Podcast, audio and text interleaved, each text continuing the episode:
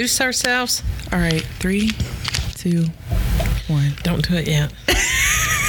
Are we going to introduce ourselves? We're going to have the little intro, Yep. and then you're going to say, I'm Mackenzie Weber. Yep. Two, two girls, one small town Yep. podcast. Hold on.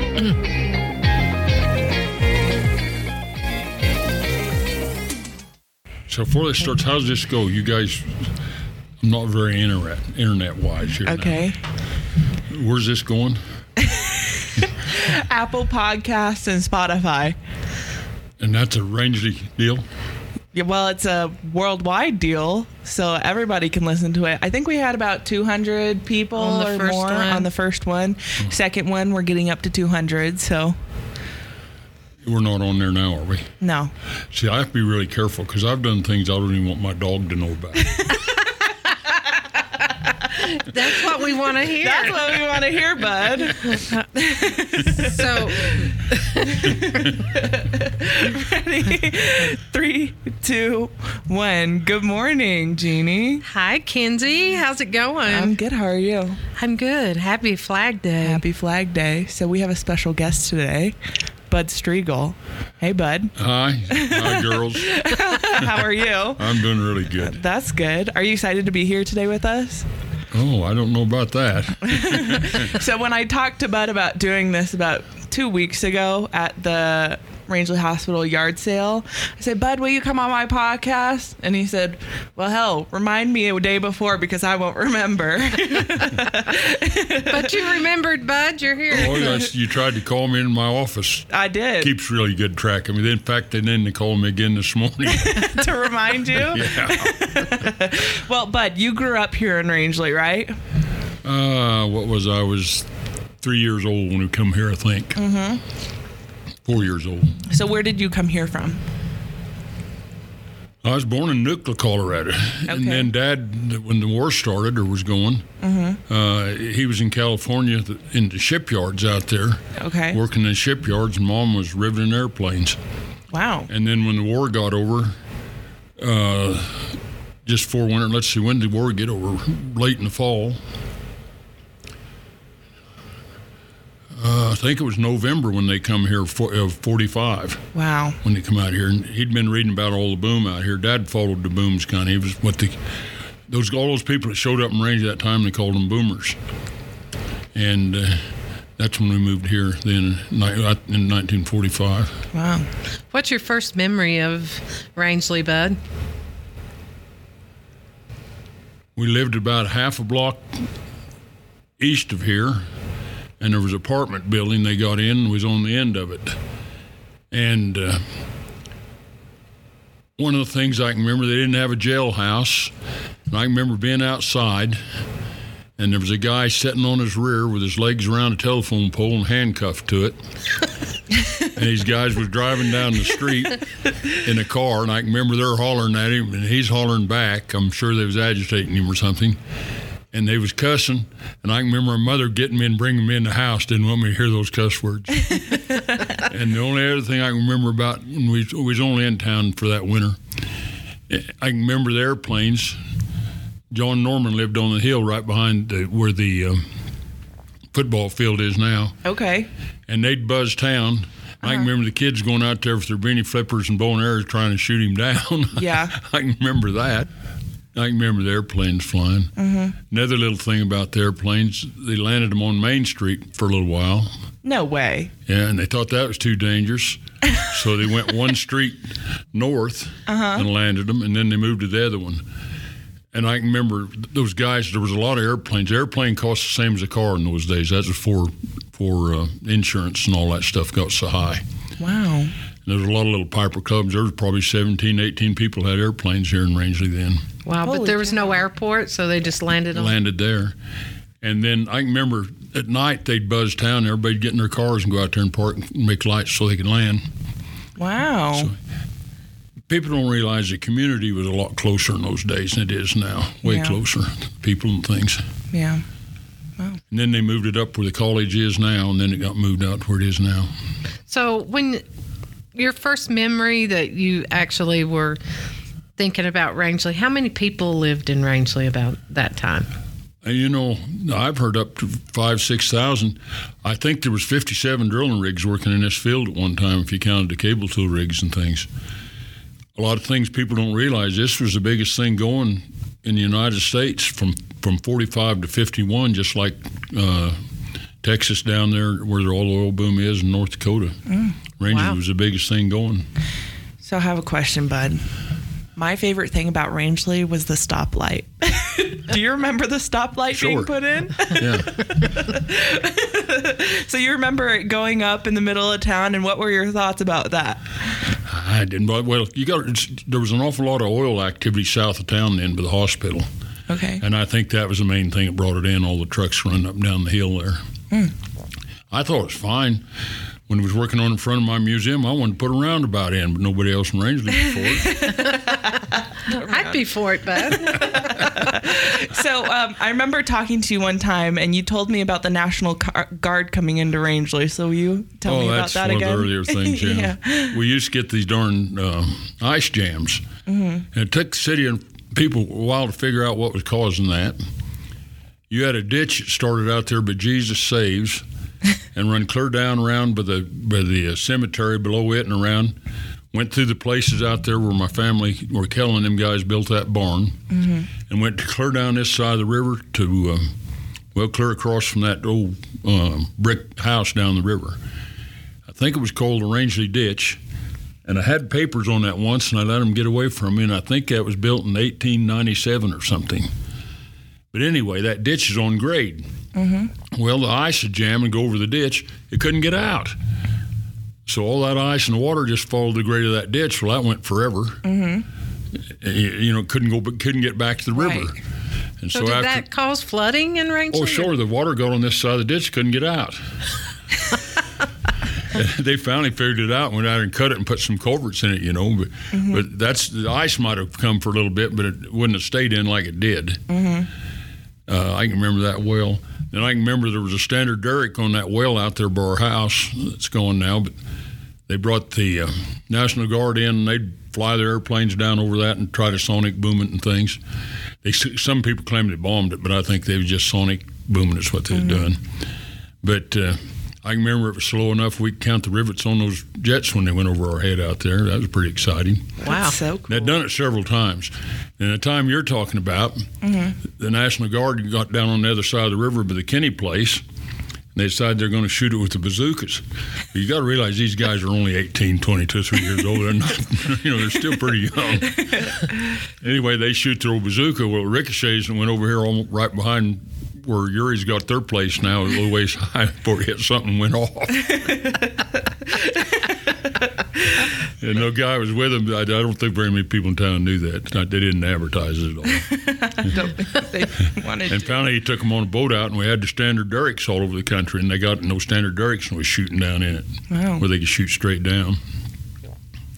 So your dad came here for the oil boom? Is that why he came? Yeah, he was a welder. He borrowed uh, five hundred dollars and bought an old army welding or an army truck and got a weld machine and come out here. And we got here. We lived at Jensen for about two weeks. They couldn't find a place here, and an old log house was right by the river. It's gone now. And our uncle brought us out. Anyway, they got here, and the motor went out of the old car right after they got here. But things was was uh, pretty wild then, you know. Mm-hmm. Yeah. So, those of you that don't know or do know, Bud has an amazing car museum.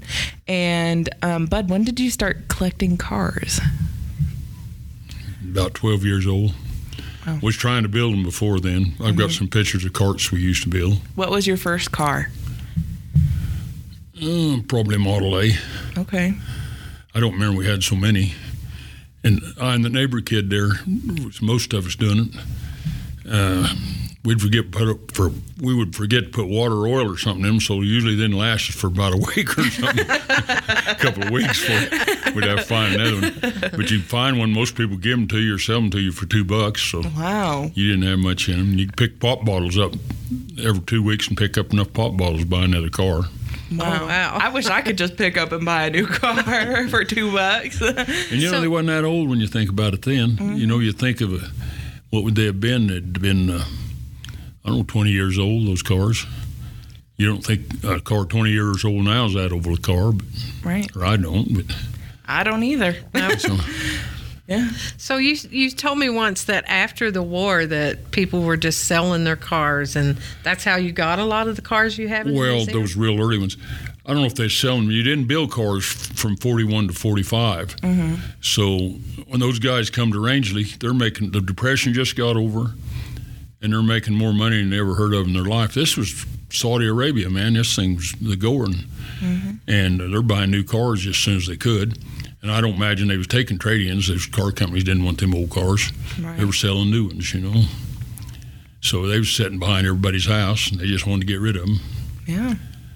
And most of them run pretty good, but I wish I had every one of them back. We had some really neat ones. Heck yeah. So how how much do you think all the cars put together in your museum right now? How much do you think it's worth?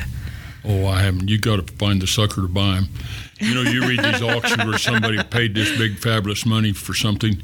You got to find that guy that's willing to pay you that much money for something. That's true. You know, that's not the way that works. I didn't buy them as an investment at all, anyway. But You just thought they were cool. Yeah, I always liked cars. I've had cars. I always liked mechanical stuff. Mm-hmm. Went to a funeral last Saturday of a guy I went to high school with, and there was three of us in school then. With probably more car guys than anybody else. Wow. And between the three of us, we always had some kind of a project going. So what's your latest project right now? Oh man, I'm gonna build me a Bugatti. Are you gonna take Jeannie and I for a ride? Uh, yeah, just two seater, but one at a time. I quit fooling with these Fords and Chevrolets. These cars cost uh, twenty or thirty million dollars. Dang. Yeah, going high class. I'll be lucky to get twenty dollars for mine. Is that a new paint job and everything, Yeah. or what? Oh, we're started from scratch. We're building Oh, the whole wow. car.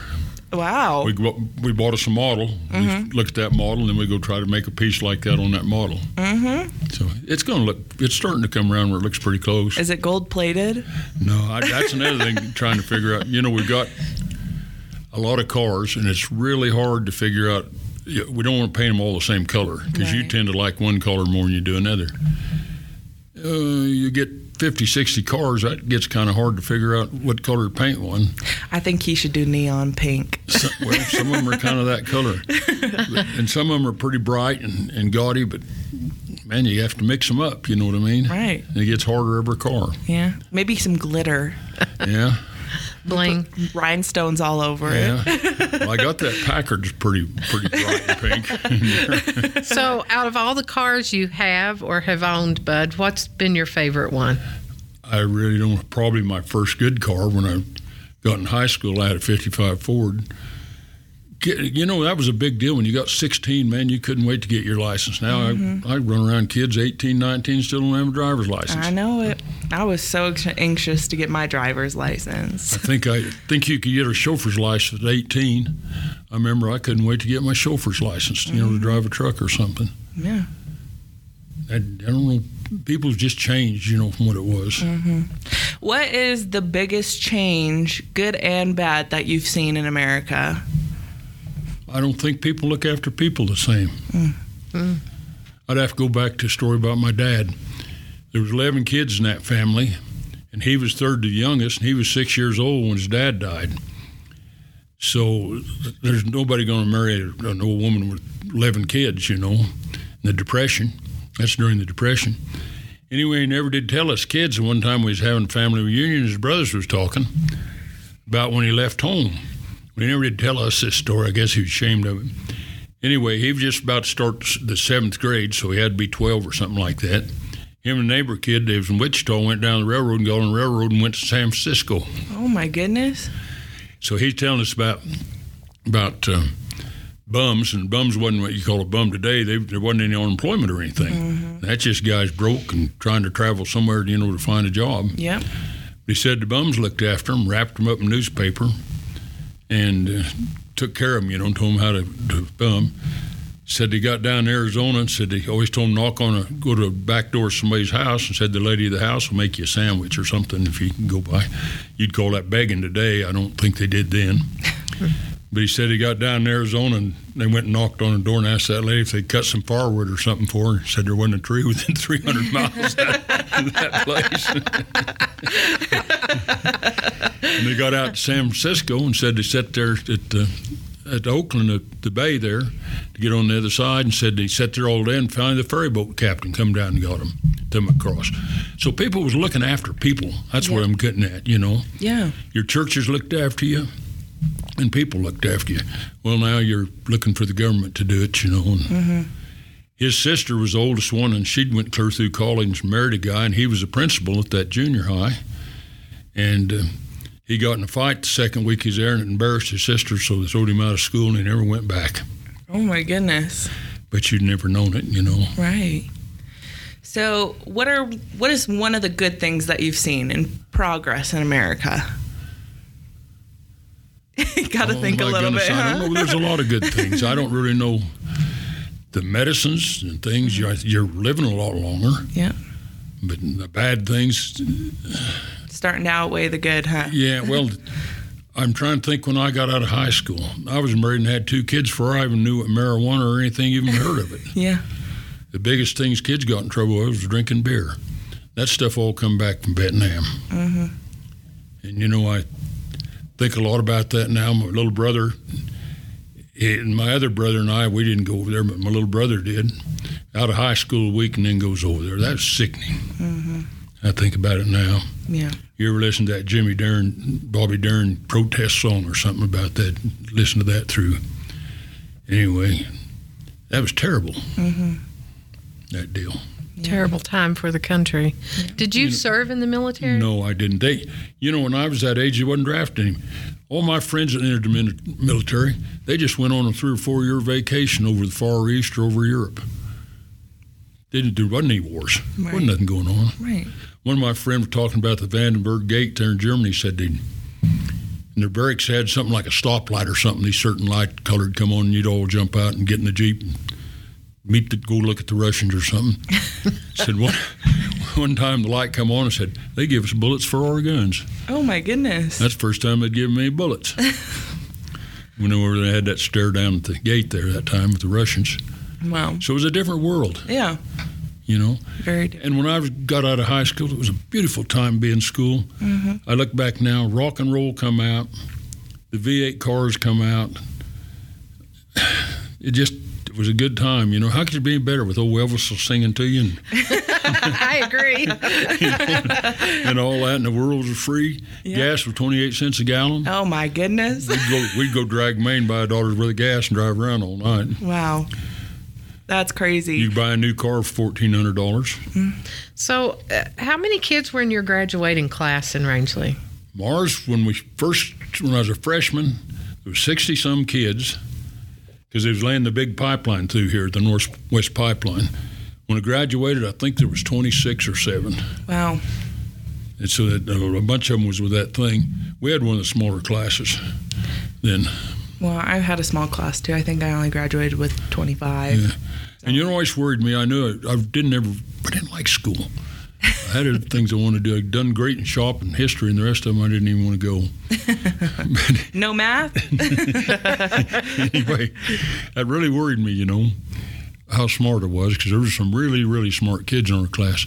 Dinosaur had a school, and they come down here after the eighth grade, and there was three of them kids in my class graduated at 16. wow. Wow. You know that, and they were smart, darn kids. All went on to really do doctors and stuff like that. Wow.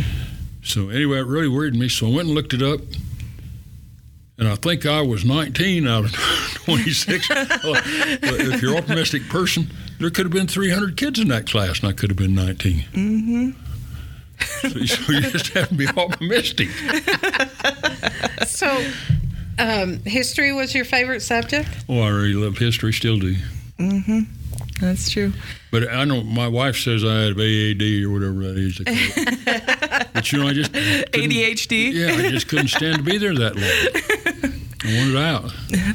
Um, so Dinosaur, they used to have a library, correct? Did they have a library? Oh, they had, I don't know about a library, but they had a movie theater and, and Wow. all kinds of things there. A lot of people don't know what dinosaur was for. It was Artesia. Mm-hmm. And there was always a little stop there but they was going to build the Echo Park Dam. That's where your two rivers come together up I there. did not know that.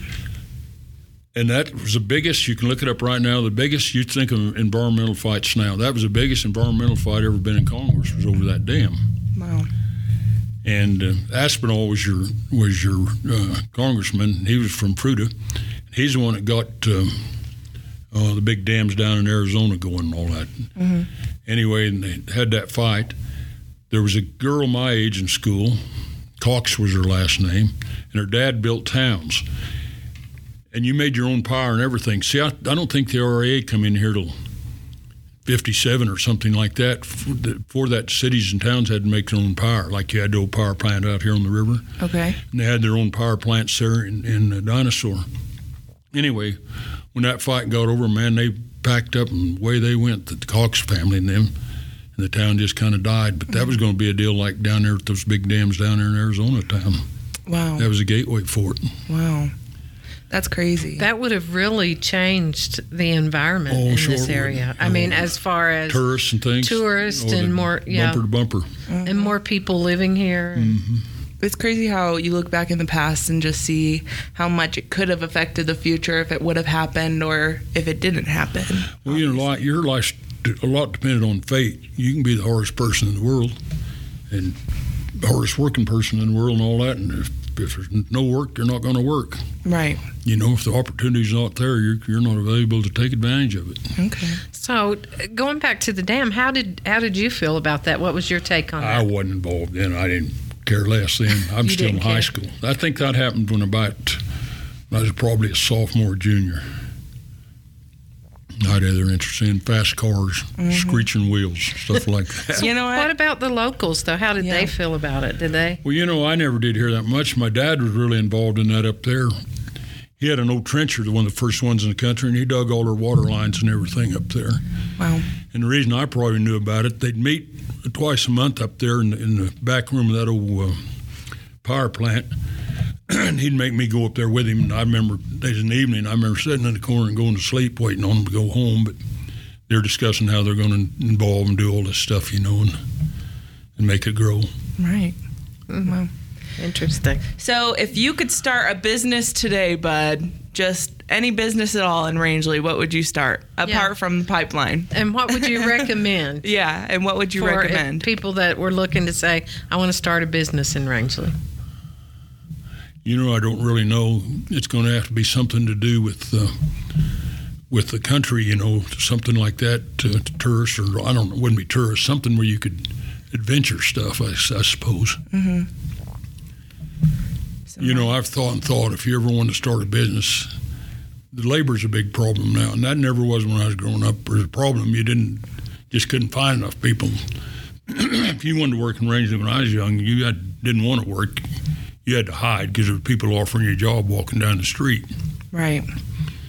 But you need to find something that you can make a good living at and do by yourself without too many people because you know where you're going to be and where you're going to be at. You were in the business and you know so and so he's got a big deal he wants to go to. You're standing there holding, you know, you get dependent on help. I, I don't. Maybe I'm just getting older. I don't think people as loyal as they used to be. No, I don't think that. I agree are. with that. You know, it just I don't know. I was listening the other day. The dollar store at Bert, Meeker closed there for a while because they couldn't find any help. Yeah. Are you trying to tell me there's no help in Meeker? There's You know? nobody that wants to work anywhere. That's, that's the what I mean. difference. There's Yeah. help, but people don't want to work. Yeah, I just I just really don't know. I just wasn't raised in that environment. You know, yeah. We're where just you done that? we're getting away from that, and I think the biggest thing is is the family values too have been changing. The proudest thing I am in that business is the people that, that made a living there and raised their kids on that business. Yep. I That's the thing that. I'm proudest of everything. Yeah. And they was loyal, man. They looked after you. Mm-hmm. You know, they had your interest at heart too. Mm-hmm. And I, we still have really good people. I don't want to be misunderstood at all, but Right. I don't see it like I used to. Yeah.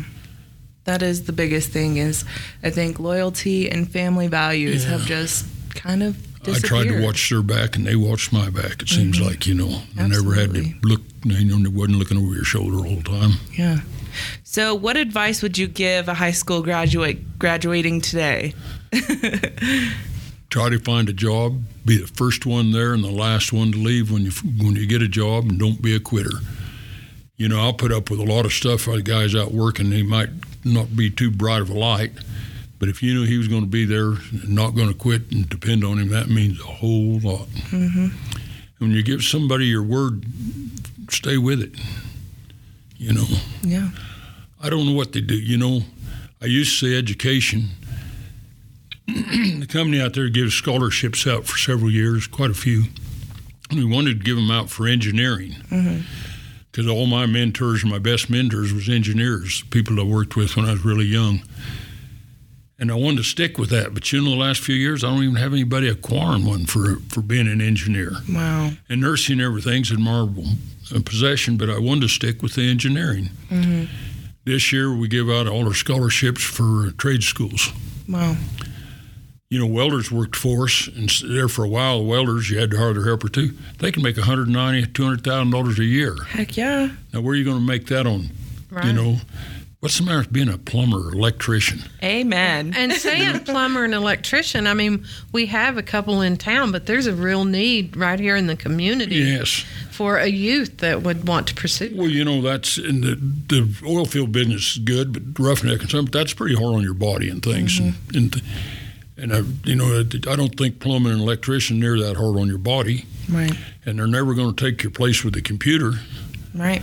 You're always going to be there. So Yep. I don't see anything matter with that with a good trade school job. A- absolutely. We need HVAC techs. We need Plumbers, plumbers, electrician. electricians. Yeah, blue collar workers. Yeah. I was talking about my dad and his brothers. Of all those brothers, they all had a trade. It was a bricklayer or electrician or painter or something. You know, that that mm-hmm. was their full time occupation. Yeah. And they, none of them ever got in trouble, and all of them raised families. Heck yeah. Well, you know, and going back to loyalty, oh, when I lived in Kentucky, one Thanksgiving we got up and and the dishwasher broke. So we were washing dishes. Well, then the water, there was problem with the water. So we had a plumber. His name was Al Bowden that we would call like at the drop of a hat. Shout out to Al. and he would come anytime. His family, because he got so many calls on Thanksgiving, would move Thanksgiving to Friday so he could go and he got paid double. So he could work Thanksgiving Day taking care of people, mm-hmm. trying to have their Thanksgiving dinners, and then they would celebrate on Friday. And to me, that's dedication, that's loyalty to your customers. And, Oh yeah, and I would, I don't think we see any of that anymore. no, you don't learn a lot. Well, there's still people out there that do that. Believe me, they're there. yeah. I can remember Thanksgiving dinners. You brought that up.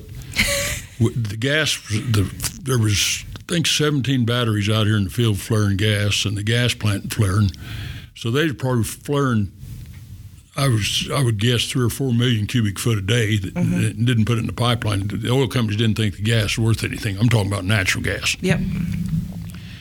Well, our old shop, none of them had insulation or anything, but they'd make these big stoves out of pipe, and they just put more stoves in when it got cold. Wow.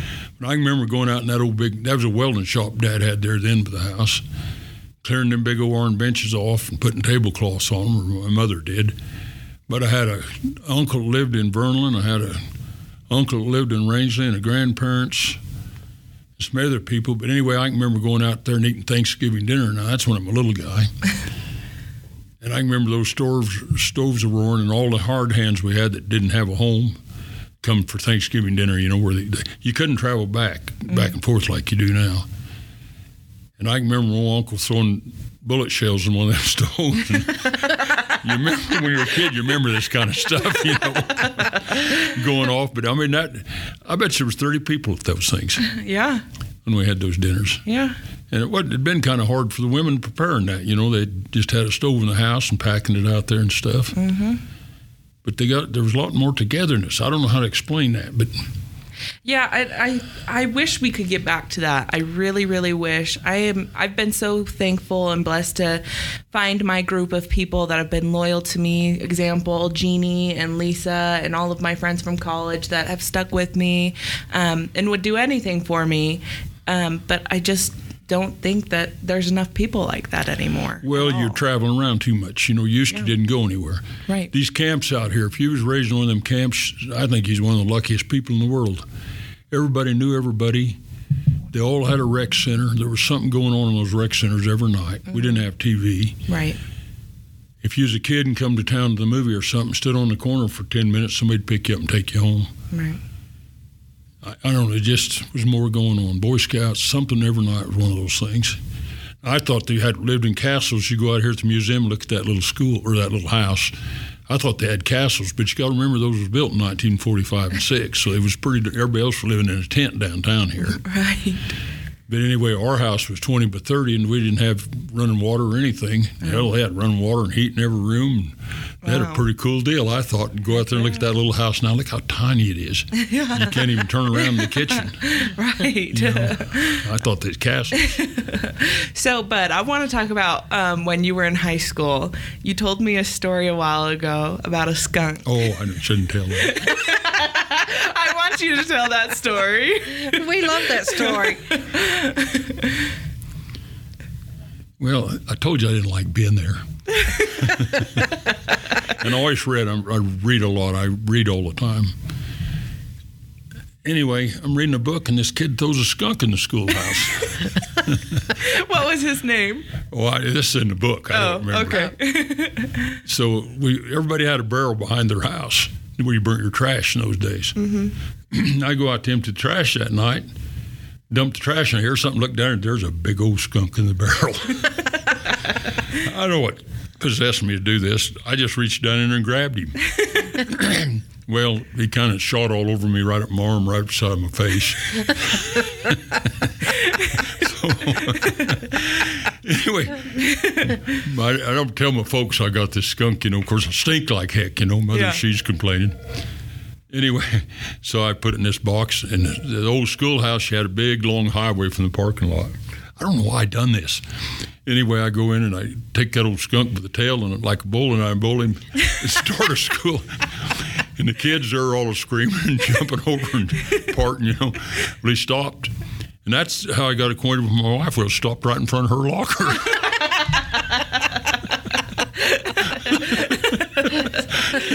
That's the first time she noticed me. You know, Bud, you're pretty hard to miss. So. anyway, so school shut down for, I don't know, 15, 20 minutes. And the principal and all of them's there, and they're all against the walls. And the old skunk, he don't know what to do. He just, you know. The janitor, he gets a broom, and he's trying to push him out. And every time he pushes him, the skunk jumps over the broom. So finally, I go over there and pick the old skunk up, and he bit me then. He never had bit me or anything before that. and we had a principal, Mr. Yeager, and man, this guy had dark black eyes, and he could look right through you. The kids all respected him really, really big time. So I him and says, I was Larry then, I wasn't Bud. Larry, is that your skunk? I said, You mean this one? He's backing up, you know. He said, uh, "That's." He said, "Come to my office. Put that outside and come to my office." so I go to the office. Thought, well, I guess I'm done. he said, "Skunk bit you, didn't it?" And I said, "Yeah." He said, "Well, you think that was funny?" He said, "Now you got to get rabies treatment. You go up and see the doctor." Then come back. So I go up and told the doctor, and he said, "Ah, you ain't got rabies." He said, "I'll give you a tetanus shot." So I come back and go in his office, and he looked at me. And it was real quick and abrupt. He said, "You think you're pretty funny, don't you?" He said, "You get your ass out of here, and if you ever do anything in this school again, you're never going to come in these doors." that was the end of it. so you didn't get detention or No, anything? nothing. they made me sit in the corner of the room. It was with open windows for about a week. So, Bud, did you ever play any sports in high school? Oh yeah, What'd everybody did uh, football and, and basketball and, and wrestling track. We didn't have baseball. That quit when I was in the seventh grade. There wasn't enough other schools to have it, and they quit. They had boxing too. Wow. That quit when I was in seventh grade. And the the state outlawed boxing Oh, for kids. And it just baseball kind of fell out of, you know, the, all the teams, all the schools quit it. And we had some really good teams for not knowing any bigger. We played kids. I talking to Joel Hogan last night. We played Cañon City when I was a junior and senior, and they beat us when I was a junior. When I was a senior, we beat them, and they they was a double A, and and uh, they won the state. The only loss they had was to Rangely. Oh, So we had some pretty good teams. We never, we didn't have a- that good of offense. We had never did. I don't think have more than two touchdowns scored against us. But, but the one I want to really brag about, and I don't know why they don't have it in that school thing in their trophy case. There's a thing called the Aurora Relays in Okay. Denver, and that's all the schools in Colorado in one track meet. Oh wow. Rangely won that two years in a row. And you were on the team? Yeah, I didn't win nothing, but I, I couldn't. I wasn't good enough. But to, but anyway, we, we won. Uh, and anyway, the headlines of the Denver Post: Rangely wins Aurora Relays. That's the headline. The next year, Rangely wins Aurora Relays again. That's the headline on the Denver Post. And Leon, he was a kid. When I one of them I told you running around with building cars. He won the, the hundred yard and the two uh, two twenty yard two years in a row. That's running every kid in Colorado. That's pretty damn fast. So none of that's in the, the school in the trophy case or anything. I don't think they got anything. I asked Joel that, and you know, and he was a teacher here for years. Yeah. And I said, "Well, I know you. I, can't you get on the computer and get them old newsprints and things?" Oh yeah. yeah. We're gonna have to do some research. Research that. and that would have been uh, We'll put it in the next and 9. Rangely review. Yes. 58 9, yeah. But anyway, that's pretty unusual when you got every school in Colorado for a competitor. Heck yeah. You only have to win three or four first. They won, I think, one kid placed in the pole vault, and they won the 220 and the 440, and the. You only have to win three or four first places, and you'll take that, you know, mm-hmm. because there's so many schools and many many kids in it. Right. That was part of the highlight of I think, I think was the greatest thing our athletic department ever had. And you know, kids, every kid went out for sports then. It didn't like it is now. Right. And we had a really good old football coach, and hell, some of them kids wasn't big enough to win nothing, you know. But he'd give them a uniform, throw them on that bus, and try to let them get in and play a little bit, you know. Right. Yeah. But and I don't. I mean, they were. I think if you, most kids went out for every sport. A few of them didn't, but almost all of them did. Wow. Yeah.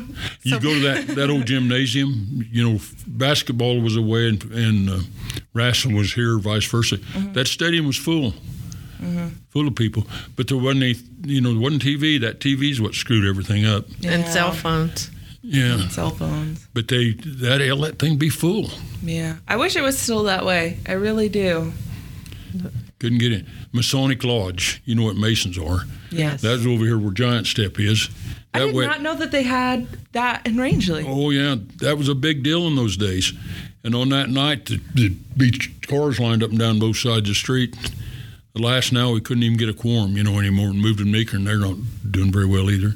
But you could look at your churches; they was all full too. Right. I'm telling you, that just changed, you know, from mm-hmm. that stuff. And that that rippled down and it's changed everything. Oh, it's getting worse. Mm-hmm. Yeah, I don't. You guys aren't old enough to remember Paul Harvey.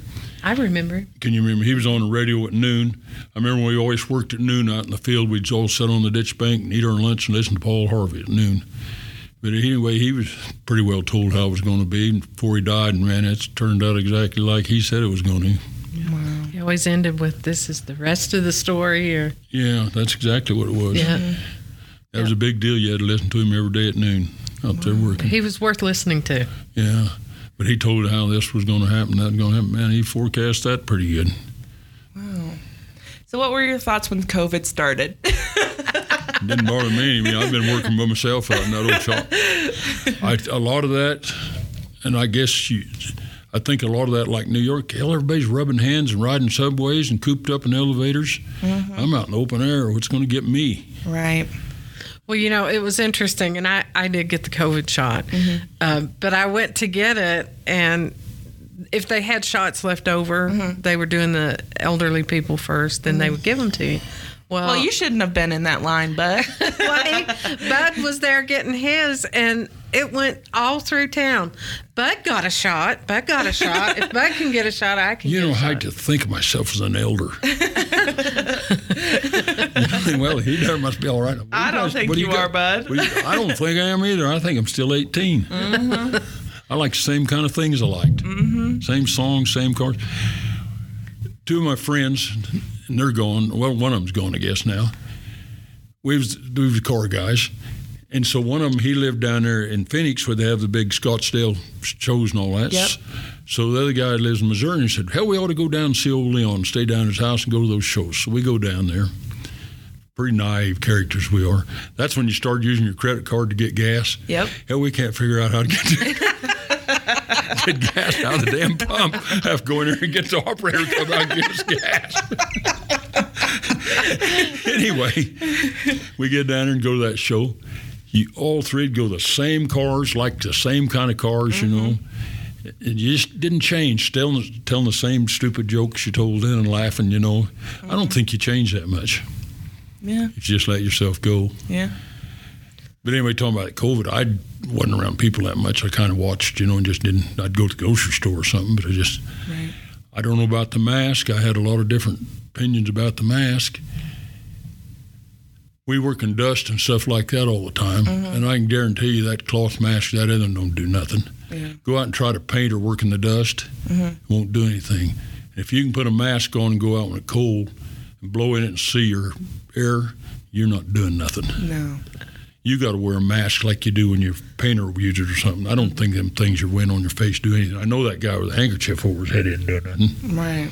Well, and, uh, and the reason I mentioned that you were in line that day because you are people respect you and look up to you in Rangely, and that you know they when they see you do something like that, you have a great influence on people. People respect you. Well, you know, and I, I take that on as kind of a responsibility, really.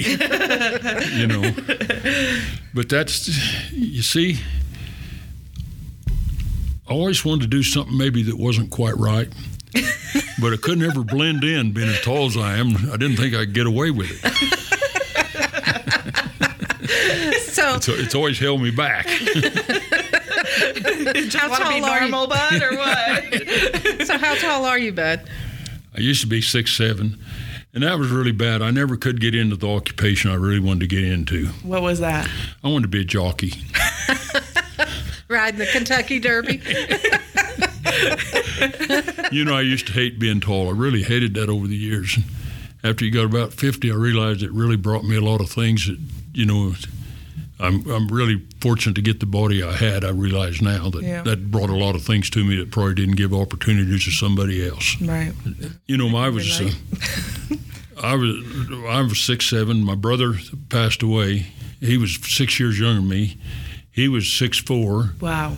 My sister was six one, Holy. and my little brother was five ten. My my dad was five ten. My mother was five eight. Wow. Wow. So I don't know how that works, I don't either.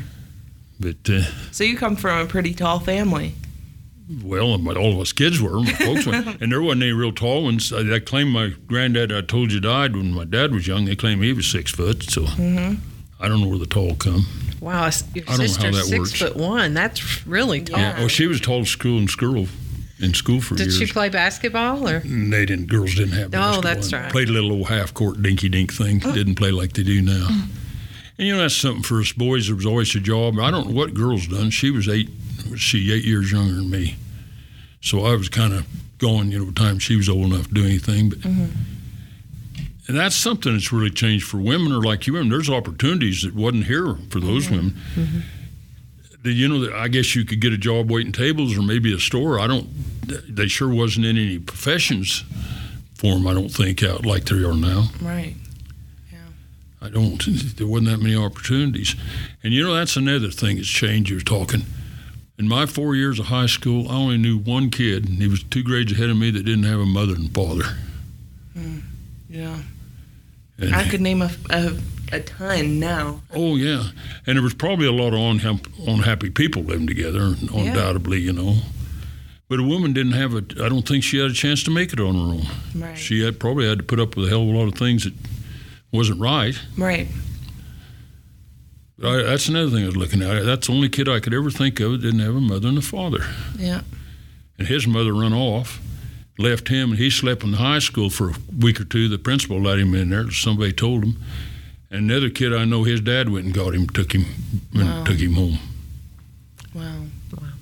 I kind of wish America was still like that today. I wish we still had mothers and fathers in the households. I wish they would still provide for their kids and we just took care of each other. My mom and I were talking about that last night that, you know, churches and schools and all of this they have gotten so far away from what their true purpose is. Like the churches was to give back to the poor and take care of people and to spread the word of God and the schools were for education and teaching kids and now the schools are pretty much babysitters for kids. Yeah. They're have the teachers are having to reach in their own pockets and wash kids' clothes and feed them and make sure they're okay, brush their hair, and it's Well, the part of that's because people just not think, there. you know, somebody will take care of them. So, you know, and I don't Yeah. think people worry.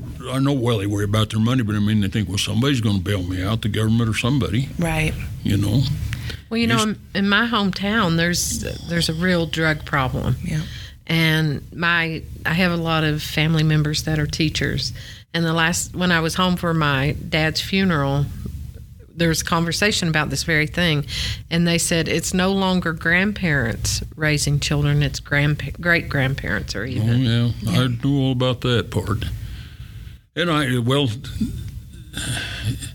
you know, it used to be your folks lived with you when they got old. Mm-hmm. Now you put them in a home, which I guess that's right. But a lot of that's the men and women both working. I can see that, and that's part of the problem with the kids. You know, Yeah. being out like they are. Yeah.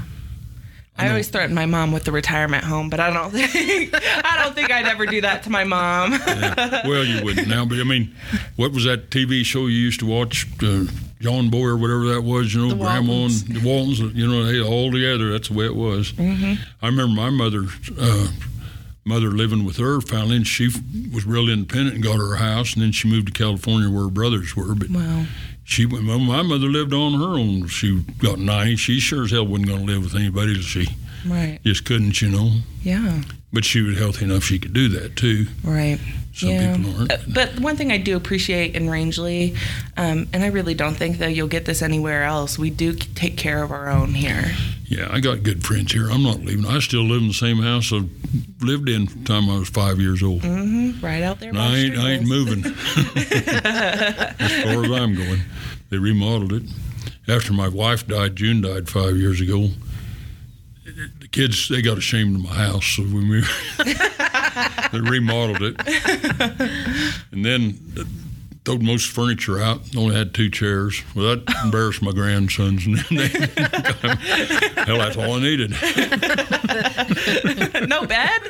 had a bed. And anyway, so that's fixed up, and then I've remarried, and it's fixed up pretty nice now. But yeah. you know, I'm totally happy on that hill. I don't, I don't think I'm going anywhere. Bud, you are the hardest person to get a hold of. You are the hardest person I've met to get a hold of. I think I called you about five times yesterday. Had three other people call you. You didn't answer your phone. Well, I take it out. I'm out there welding and grinding, and I can't hear it.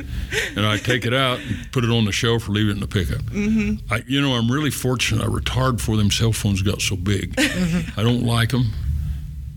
They're al- like you. Somebody said tried to call you, you didn't answer. I said I didn't need you. I'll call you when I need you. but anyway, it seems like you're doing something. Somebody calls, and then you got to quit what you're doing, and mm-hmm. you know, Yeah. maybe that's being selfish. I don't know. No, I don't think I don't it think is. so. But anyway. But I had to show up. I went out to the office and I said, Hey, is Bud around? No, we haven't seen him yet. I said, Okay, well, tell Terry that Bud has to be at the chamber tomorrow. at Oh, they called me again last night and then called me this morning. Well, Bud those those me. girls know where I'm at pretty well. They can find me if they want to. Yeah. So I heard I I heard a pretty interesting story about I don't know if you call it a ranch or a cabin Yeah. That uh, sometimes you have people wander in. Oh, at my cabin? you know, that hadn't happened for several years, but it kind of looks like a lodge. We was trying to make it look like that. it's kind of fun. You'd be sitting there and sitting one time. Well, one time, let's see, we're eating eating dinner, and this guy comes in. He's got his waiters on. He and they they walk in and they expect you to say something. You know, we don't say nothing. We just keep eating. so he stays a while and he, he says. Uh, says uh, something about ask if that was a lodge or something. No, this is our house. Well, it embarrasses some damn bad, you know. you take right off. That happened a bunch of times. One time we had a wedding and the guys walking around eating a sandwich and stuff. You know, they had catered and all that. Hey, this is pretty cool. Where do you register? So he helped himself to your food. then one time I was building that gazebo down by the lake and I seen these four gals go in the house. I'm up on the roof. And hell, I don't want to crawl down off there. So I would wait a while and hell, they don't come out. So I thought, maybe they're looking for me. So I go up there. They're all sitting in there reading a magazine, drinking a pop and stuff on the couch. You know, So did I you? come in, and they said, uh, uh, "Can you stay, eat, and stay here?" And I said, "We can if you girls will cook." and what they say. this isn't a lodge, no, it's my house. I remember when I was uh, maybe 12 years old, uh, we would go and stay at Peggy Richter's cabin. She would let us go stay there on the weekend. We'd always show up at Bud's house.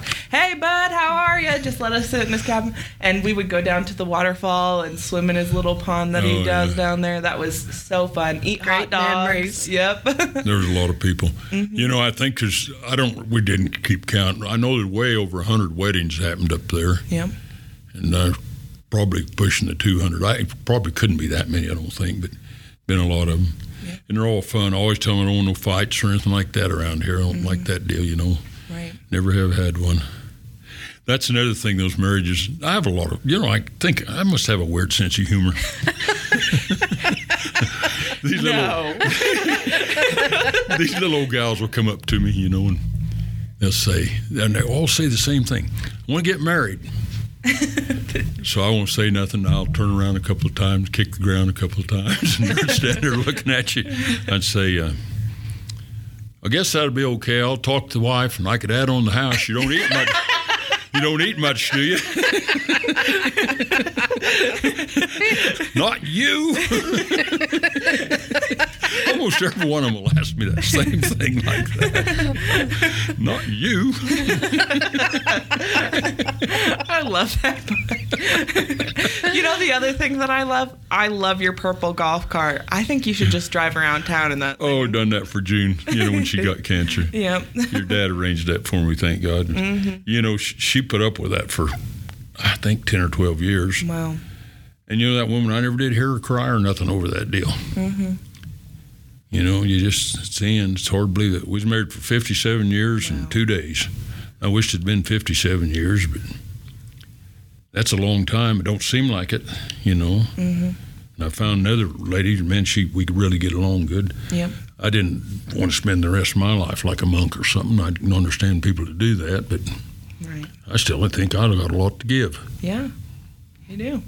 And you give so you would give back so much to the community, bud. And Well, I don't my- think you know my folks done that, and we never was don't say much about things, you know. But my folks was the same way. Mm-hmm. That park out there on the other end there. My mother always thought that was an eyesore. She was always on the garden club, and that poor woman, we didn't have hardly any running water out there, Mm-hmm. you know. And they had the garden club. Where you have that deal, the best house of the month or whatever you? Oh, the Right. golden spade. Yeah, whatever you do. Yep. She won that a couple of times. She was proud of herself. She didn't have any water. I can remember watering not watering her lawn to get water pressure. You'd have to go up in the middle of the night and do that and water her mm-hmm. plants. My trees out there dying. Those trees all come. Their elm trees come from Fred Nichols' house, which is the old house on the other side of the store, the Nichols store, whatever you mm-hmm. call it down there now. And those was trees they just plucked up, them little seedlings that start growing. Wow. And we planted those when I was in the second grade, most of them around the house. And they claim those trees are only good for 40, 50 years. Well, they're 70 years old. Wow. But boy, they're sure dying on me now. Mm-hmm. God, I hope all my trees don't die out there. Right. So I heard a story that you went up and down Main Street and planted some of the trees. Is that true? That was in 56. And I had a cousin from California that had come out and work every summer. And Dad made us, uh, we had a big old McCulloch uh, motor post hole digger. It's a big thing, great big thing. And I don't remember how close we put them now, but we went down both sides of the streets planting them. And we'd putting cottonwoods in them. But nobody watered them. You know, a lot of people then see come with that boom. But 56, the stores was closing, people were starting to leave. The boom was over. Big part of it.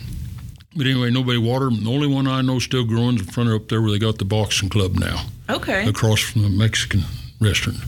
I think that's one of them, big cotton one. And there might have been one down there by the bandbox cleaners. I don't know if we planted that one or not. I, I guess it's this way. It might be one of those trees. Okay. But they had people, uh, Effie Walton, I mean, uh, yeah, Effie Walton watered that one. She owned that trucking outfit, and and uh, Richard Crane's mother had the dry cleaners, and she watered that one. Everybody else moved off or just didn't do it. Right. Wow. I had a friend I went to school with, and he come back, oh, five or six years ago, and we come over the hill, and he, old Walter said, Man, I don't remember all the trees. Said, Walter, there wasn't any. there wasn't any trees. I don't remember all the trees. That's awesome. So, but you mentioned the old Nichols home or building. So, if you're at Nichols store and you're looking towards Yardley Automotive, mm-hmm. that old building to the right with the little porch on it, mm-hmm. do you know the history of that building? That was the original store, Nichols store. Where did it get moved here, or is that No, the original? I think he built that. Old Fred Nichols lived and died here. Hell, he was 100, wasn't he? 101 when he died here. Hmm. Uh, he built that, and that was the main building in Rangely. You've probably seen the pictures of Rangely over the years, haven't you? Mm-hmm. Some Yeah. And you can see that store. Yep. And if you look in that, I think it's a 1910 one I've got the museum. You can see the schoolhouse, and it was right over here where Nichols' store is, or where the parts store is now. Okay. You can see that in that picture, nothing on Main Street. There's no Main Street, just a dirt road. Have you seen that picture? I think I have. We probably need to go where you relook. and you at can it. see that store in it down there, and you and I think you can see the house across from the uh, cafe down there that's rigged up. It's a motel thing now. That's an old house, oh. and the brick house. I think you can see that in the picture. You know, there's another one you need to interview, and I don't think you can get him up here. And he had pictures, and it, it, they're pretty private family. His dad was the uh, doctor here then. Means was his name Okay. and he's got picture collections of Rangely through the 50s. The, the family must have took a lot of pictures, a lot of pictures. I've never seen these pictures before. Right. And he come up to the museum before June died and stuff, and done a we done a photo thing. And I, I called some people I knew, old timers from around, come.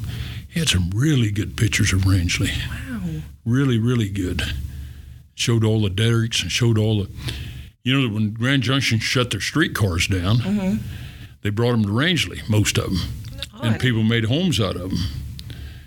And there was one out where the uh, past uh, the museum where that building there is. There was one there that the Halls had. I can remember when I was in school, and there was one down the river here just before the bridge.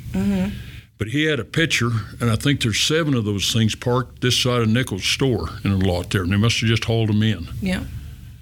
But those made pretty good houses. See, there's 10 foot wide and 40 foot long. Well, that's a pretty good trailer house in those days. Yeah. Big pictured windows in them. What more could you want? Right. And running water. Yeah, but anyway, he had a lot of pictures of the of the. It showed the Halliburton, uh, Frack and Wells, and they drove cars. They had 51 Ford, 50 and 51 Ford cars parked all out there. It's what all the hands drove up in. Wow. Wow. I'd never seen those pictures. Hmm. Which brings me to Halliburton. Where our shop is now was Halliburton's Western Division of the United States Yard. Mm-hmm. And they must not have made a big a deal as they do now because there was a heck of a lot of drilling rigs out here. So I know they had fleets of trucks. Mm-hmm. The, when we built our office, that old road that come up through there it was used to be the old highway. Wow. Went across the old bridge down there and up the hill and went through there. The other side of that yard was their yard. Mm-hmm. And I can remember those trucks running all night and roaring and going in and out of there all night long. And when they moved to highway, they had to drive between the house and the shop to get the highway. Well, that's pretty exciting for a 10 year old kid. I loved that. And I tell everybody, I always knew then, right then, if you wanted to make any money, you had to make a lot of dust, a lot of noise, and a lot of smoke. Mm-hmm. There you go. And see, Dad had that welding shop, and that's where I was raised. That was a great place for a kid to get raised. Heck yeah. We build everything, you know, we'd all the time building something. Mm-hmm. Them old welders would come in there trying to get them to make something. They'd shoo us off, you know, do something to get rid of us. But, uh, I'm really fortunate to be raised where I was, and I see that now. You know, I didn't. I was raised by a really good family. I never heard my folks. My mother never said a cuss word, and I never heard my father say very much. I never heard him have a, maybe a little argument over the business. Never was personal arguments. And you know, us kids never got in trouble because we never did want to make our mother ashamed. I love that. Does that make sense? Yep. That makes me want to cry. I know. Well, we just never wanted her to, you know, Dad, he'd whip your butt or something. Mm-hmm. Our mother just look at you. she used to beat us. I told her that, and she said she didn't, but she'd take us boys and beat us with the bottom of the broom. we got a little older, we're laughing at her. That'd make her that much madder. You know? Man, he's beating us with a broom. Whenever my mom would spank me, we would want our mom to spank us because she doesn't spank as hard as dad. And so we would fake cry so we wouldn't get spanked again by dad. anyway, I, us kids always, um, we, I, re- I didn't realize I had that good a family till I got involved with other people, you know. Never drank or anything. My dad, his brother would come, they'd buy a six pack of beer, and that's when they was iron made out of steel. They'd drink a beer and they'd sit in the ice box and mother'd throw them out because the cans got rusty. So I have a question about Striegels. When was it established? 45. 45. And when was Rangely established? 1946. Yeah. So you've been around longer This wasn't than nothing here. You know, they just see they had to make their own power and all that, build their own power plants.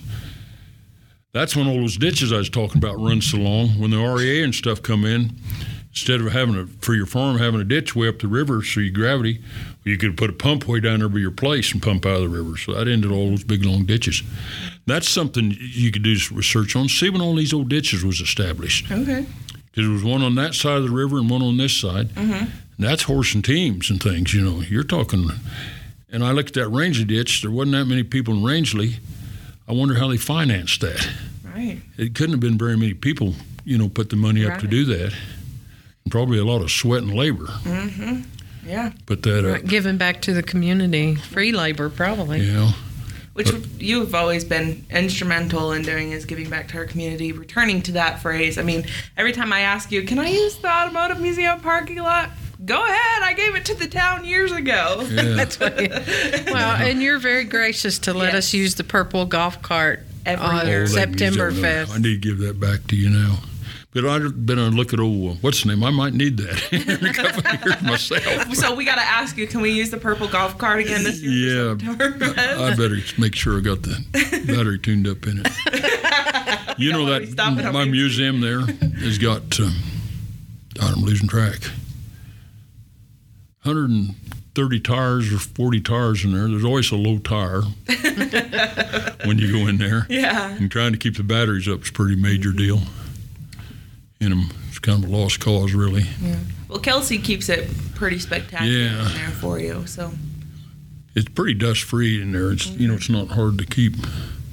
That floor makes a place, you know, in there. Oh, it's beautiful. oh, we love the floors and the mirrors. You know, I might like to make things and create things. It's just like building that trainer. Them old cars ain't worth nothing. I just want to see if I can do it. Mm-hmm. You know, Yeah. and I don't have to work in the business anymore. I'm fortunate in that. And got resources to do other things. You know. Mm-hmm. My problem is I never finish nothing. I'd lose interest or it gets too hard and I start something else. That's why she says I got that ADD or whatever the hell it is. we uh, we were we just had a, a podcast and we talked about things we would like to see in Rangely. So our big thing was we'd like to see a car wash. We would. We want a car, wash, in Rangely. but what would you like to see, Bud? The car wash deal's fine, but your water, it's really, I don't know if that's ever going to work. Y- You know, there's slobs in the world, and there's people that aren't slobs. But those guys will bring those pickups in there and things, mm-hmm. make no attempt to scrape the mud off of them. Right. You know, out here, you can't keep the drains open. Right. Right. Things, you know, can't you pull over here somewhere and get out on the highway and clean the mud off the damn thing? Right. you know, before you pull in there. Go to the go out to the mini mart or one of them stores and watch them guys come in. Don't even make any attempt to clean their feet. Right. Walk in there. So I have a question because we did talk about voting last time and how important it is to vote. I'm going to keep on hammering that until the end The of election. June. Yeah, until the election starts. But have you ever missed an election cycle where you didn't vote? No, since I've been 18, I haven't. Wow. That's awesome. That's, That's an so incredible record. Yes. No, I'm, I, don't, I thought you're supposed to do that. It's mm-hmm. yeah, it's our duty. You know, I like complain, but I don't think you got to. I don't think you you should be able to complain if you didn't vote. A- absolutely. You know.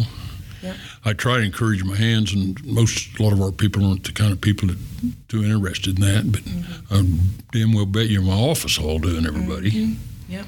And that's the most important thing is that the people like you are encouraging people to vote. Get out. Yeah, and I don't care how you vote, just vote. A- absolutely. That's I don't exactly care who right. you vote for. Amen. Like those signs they all come around. You know, you, you let Republicans do that or Democrats. I don't care who you are. Just put your sign up. Mm-hmm. Somebody needs to vote. Yeah, absolutely. But we are getting up to about an hour. But is there anything else that you want to say? Anything No. you want to tell the world? You didn't ask me what I wanted to do. Oh, yes. what do you want to do? do you wanna My do? next project, if I I got to win the lottery because I need more money. I want to put me a path up and down the river where you can walk the river path. Oh, I love that. I don't want a sidewalk out to that mini mart, so you quit walking on the damn highway in Bar Ditch. I love that. So, actually, that there there has been talk of putting. Yeah, it's, uh, I mean, but a lot of it's on private property, and you'd it makes to a big problem, yeah. So I don't know to- if with the Cothorpe if you could ever get that one straightened out, but you could do one from this park here back around the bridge. I think. I think that property you could probably. I don't. Part of that might be the Cothorpe. I think there's so many people in that family now. It's kind of hard to ever even. I'm sure they would do it if they could ever get a consensus between all of them, but you're never going to get them all together, you know, to do that. Right. So, before we leave, how how do you see Rangely now? I mean, what do you? Where is Rangely going forward? How you know? How do you? Well, the college is a big deal, really a big deal. And I don't think people realize what a big deal that thing is. I, I don't know if you'll ever get the tourist part going. I really don't know. And I look at that. I used to drive 100,000 miles a year in my work, and I, tried to watch everywhere to see what was a good deal, you know, you could mm-hmm. bring in.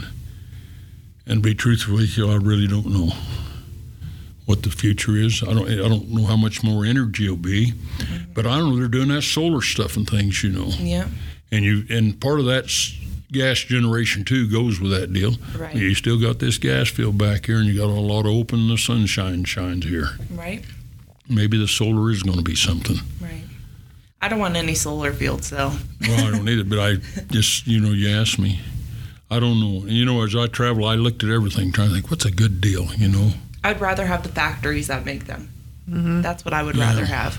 Is because those are blue collar workers that work in those factories. They're willing to work. They're going to put in the hard work, and they're going to live here. Those solar farms, I just don't. but you know, you are promoting this town better. You think when you printed that paper, talked about where this college ranked. Yeah. Yeah, I got that. Po- got them at my ranch and went on the uh-huh. door of that museum. I'm proud of that. I'm really proud of that. Well, we have another one. I'll give it to you before you leave. Okay, but anyway, I, that's amazing, man. I show my friends that and stuff, and they can't believe that. Said, Look at there. I said, Where in the hell do you live? You ain't got nothing.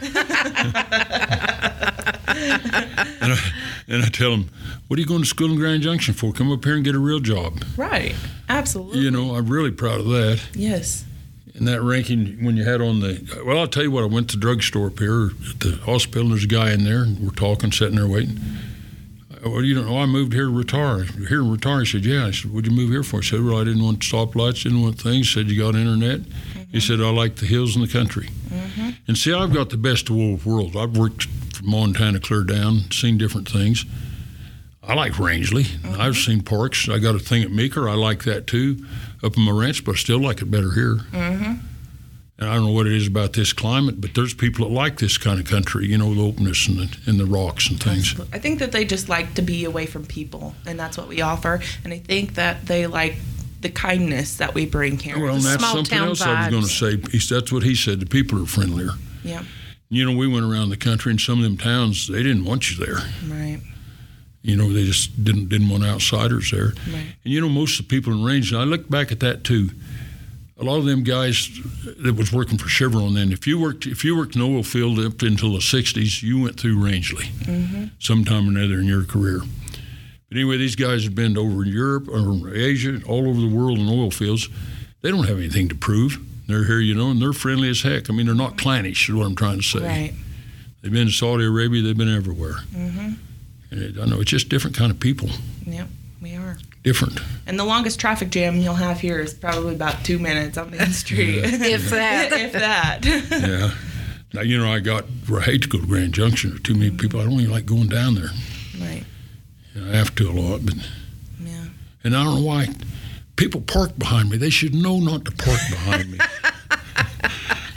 I'm gonna put a big. park behind I'm you. gonna put a big sign on it. Do not park behind me. I had to pay a six hundred dollar bill the other day. We're backed into something. Damn, I'm getting tired of that. Quit parking back there. Oh my goodness. I got some friends. I guess that's getting old. They, Damn, I backed back into a guy. You did. Hell, that same thing I did. I love it. well, um, so for our next podcast, I think we're going to have Ty Gates on. So we are looking forward to that. I think it's You need to get Cheryl Robinson okay. and uh, maybe Walt Powell. I like those. But you're losing your old timers that really Cheryl Mm-hmm. was a baby, you know, when this, like you're talking about that store and things. I was talking to um, Charlene and Jack Brown because Yeah. they would be good ones to have on here. They're too. pretty good. You know, my folks coming 45, Mm-hmm. they had a thing. There was a lot coming 46 and 7. Mm-hmm. But boy, you had to be pretty damn early. And that's something else I wanted to bring up. Yep. Those was the boomers that come here. I, I look at the people that had stores. They had kids my age, Yep. so they had to be in their 30s Right. Or something. Come here trying to fall on the boom. I think my dad was 32 or three. Oh, Arnold Weiss across the street started a, a large trucking outfit. He had to be 30, his same age as my folks. They was the mm-hmm. same year. Old Slim Hager had a drilling outfit. He was probably, well, he had kids my age, so he, but I think he was a little bit older than my folks. Right. These are young people. Yep. You know, I don't think very many was 40. men. they're look, the war was over and, and they was looking for opportunities. Well, there wasn't nothing here. I mean, you had to be a go-getter. They called them boomers. Mm-hmm. But I look at the energy they had, and they had to have a good wife. I remember my mother; she never had nothing. Right. Never had nothing. Lived in a hut, you know, all her life until you know they got here. Just, I really have a lot of respect when I look back for those people. Mm-hmm. They was boomers, they call them. Absolutely. But they come with nothing. All the stores. You know, there was four car dealerships in this town. I knew Wow. that I knew of two. But I yeah, there didn't was a know if there Chevrolet and a Ford, and a Buick Oldsmobile, and a Kaiser Frazer. Oh, One time, in this town. that's so cool. And you got to realize there was a hell of a lot of money. Mm-hmm. And the, the old Haydens, bless their heart, Mm-hmm. they built that store. there wasn't a bank in town for a while, Mm-hmm. off and on. So there was a lot of payroll. Well, they have to cash these checks. So they got a lot of money floating around. in. Right. Well, they finally took it out, but they had that old safe in the cement. You have to get the, the Hayden's would be another good one you get in here before he gets too old.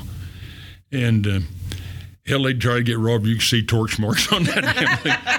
I don't think they ever did get robbed. I don't think they did. They might have, but, but hell, you can see where somebody tried to rob them and break it in. Another thing I want to tell you about all the, the you got me going now. The stores in town. The Elks Club was the dinosaur club. Oh, And that, I can't. I don't know, remember. You'd have to look at. it. I think it had to be like fifty-four five because I can't remember it very good. Gambling was legal in Colorado. Mm-hmm. And all the filling stations, cafes had slot machines, uh-huh. and that was a gambling club.